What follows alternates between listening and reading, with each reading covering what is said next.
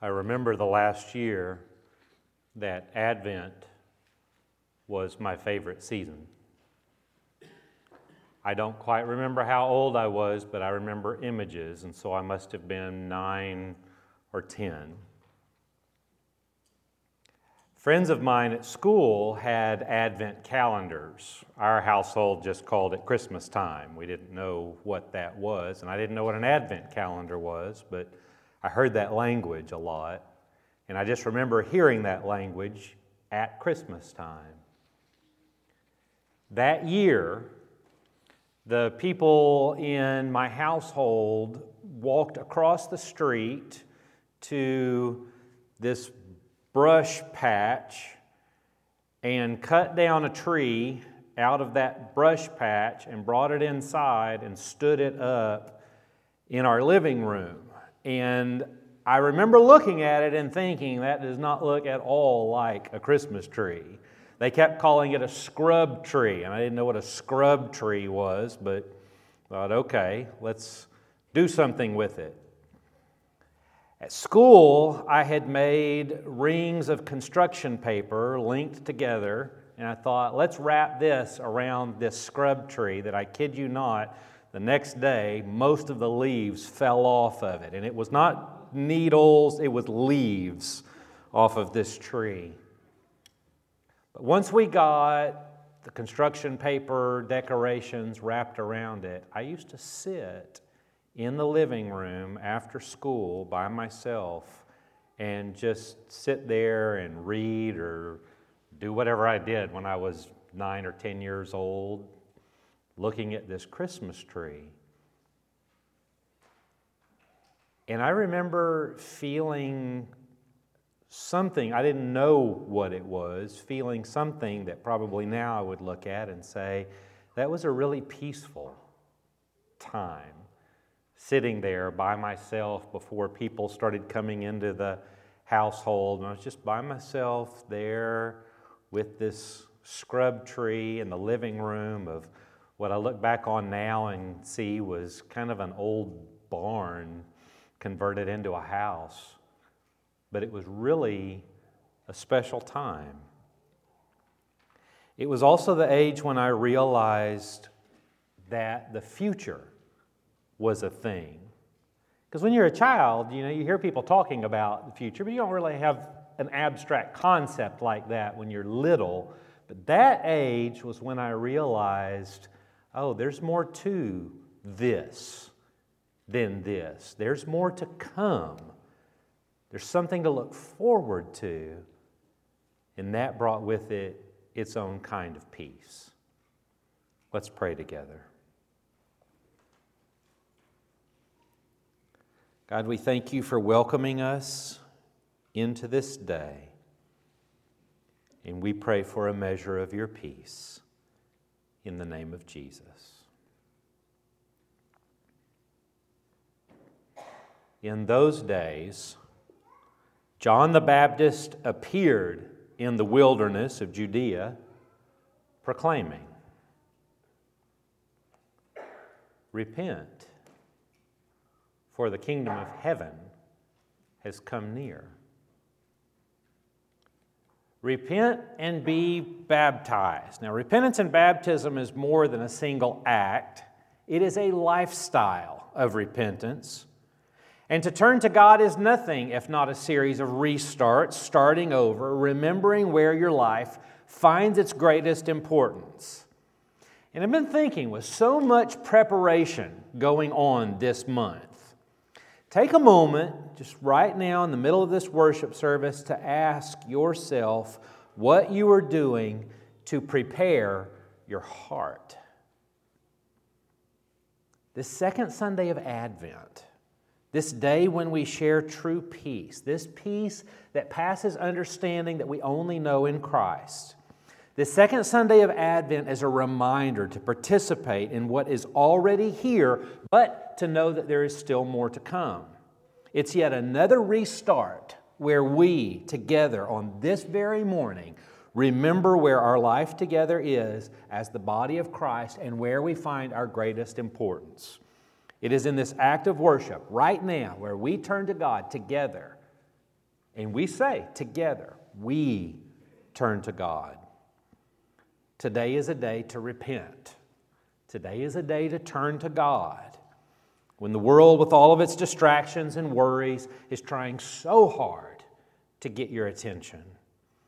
And when the world, with all of its distractions and worries, doesn't really have to try that hard to get your attention, today is a reminder to turn to God, to come back to the promises that truly mean something. And I think that it's important to reframe this whole nature of repentance, especially on this day when this is a day of peace. It's important to reframe this repentance business when many of us may have grown up thinking of repentance as coupled with the foreboding phrase, or else. Repent or else. But for those of us who are supposed to be spending our lives in Jesus with a peace that passes understanding, does it make sense? To camp out in repent or else? Repentance does not have to be a threat, because for those of us who are in Christ, it's rather a refreshing relief of peace. Because after all, what is repentance if not a turning to God, the source of our peace? That's not all. There's more to come. Oh, there's still so much more to come. Like last Sunday, our Sunday of hope, as we began Advent together, this Sunday of peace is about looking to the future. What do you know about the peace that comes with repentance? How often have you heard repentance coupled with peace? You ever thought about that? And I'm wondering if not, why not? Isn't that supposed to be one of our main stories? Isn't our main witness as the church of Jesus the story that we invite people into supposed to be repent and come know the peace of Jesus Christ, the peace that passes understanding. What if the church around the world is known as a place of peace?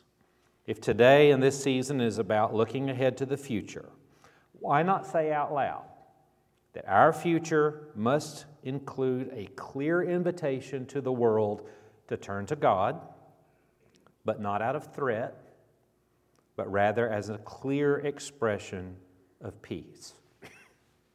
And that's why now Advent is again my favorite time of the year.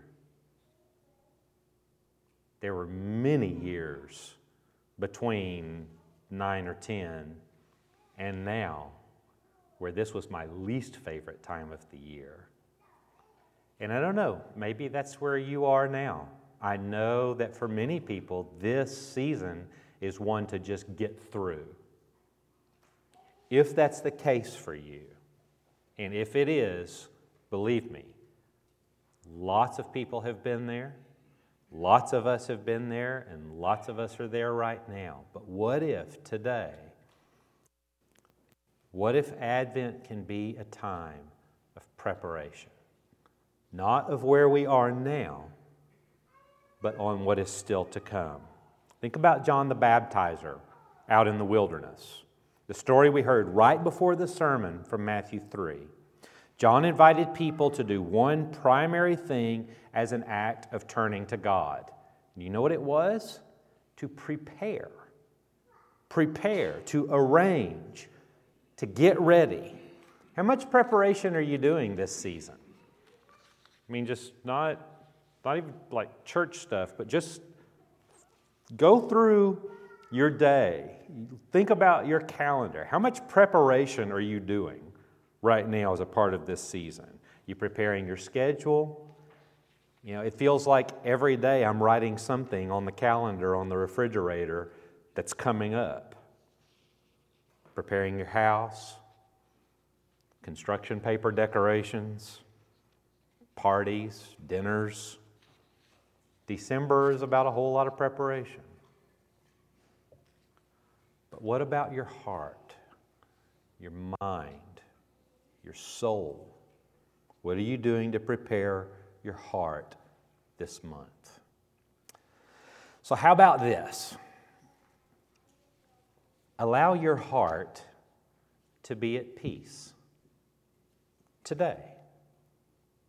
Picture along with that old prophet Isaiah who says that it will not be long before a wolf lives with a lamb and a leopard lies down with a goat and they both sleep in peace. When we heard that a moment ago, that should have that should have grabbed you as one of the most outlandish things you've ever heard in your life. You know why? Because it's one of the most outlandish things you've ever heard in your life.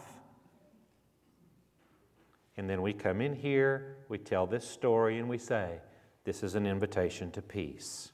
How about this? Allow your heart to be at peace today.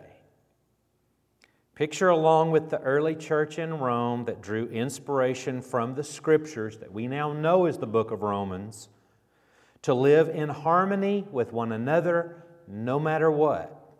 To say out loud as a part of our life together, welcome one another just as Christ has welcomed you. How about this? Allow your heart to be at peace today. Sing along with Psalm 72, one of our ancient hymns. Sing about what Psalm 72 sings about defended poor people at peace, needy people delivered into peace, and oppressors no longer oppressing, but instead the Christ who brings peace. And then the big one how about this? Our hearts can be at peace today because we know why we're here. We are here today to prepare the way of the Lord. This is a path, and it's a path of repentance, it's a path of hope, and it is a path of peace. How much preparation are you doing this season? preparing your schedule, the house, the decorations, parties, dinners. But what about your heart, your mind, your soul? What are you doing to prepare your heart this month? Dear Lord, accept our worship this morning as we prepare our hearts. In the name of Jesus, amen.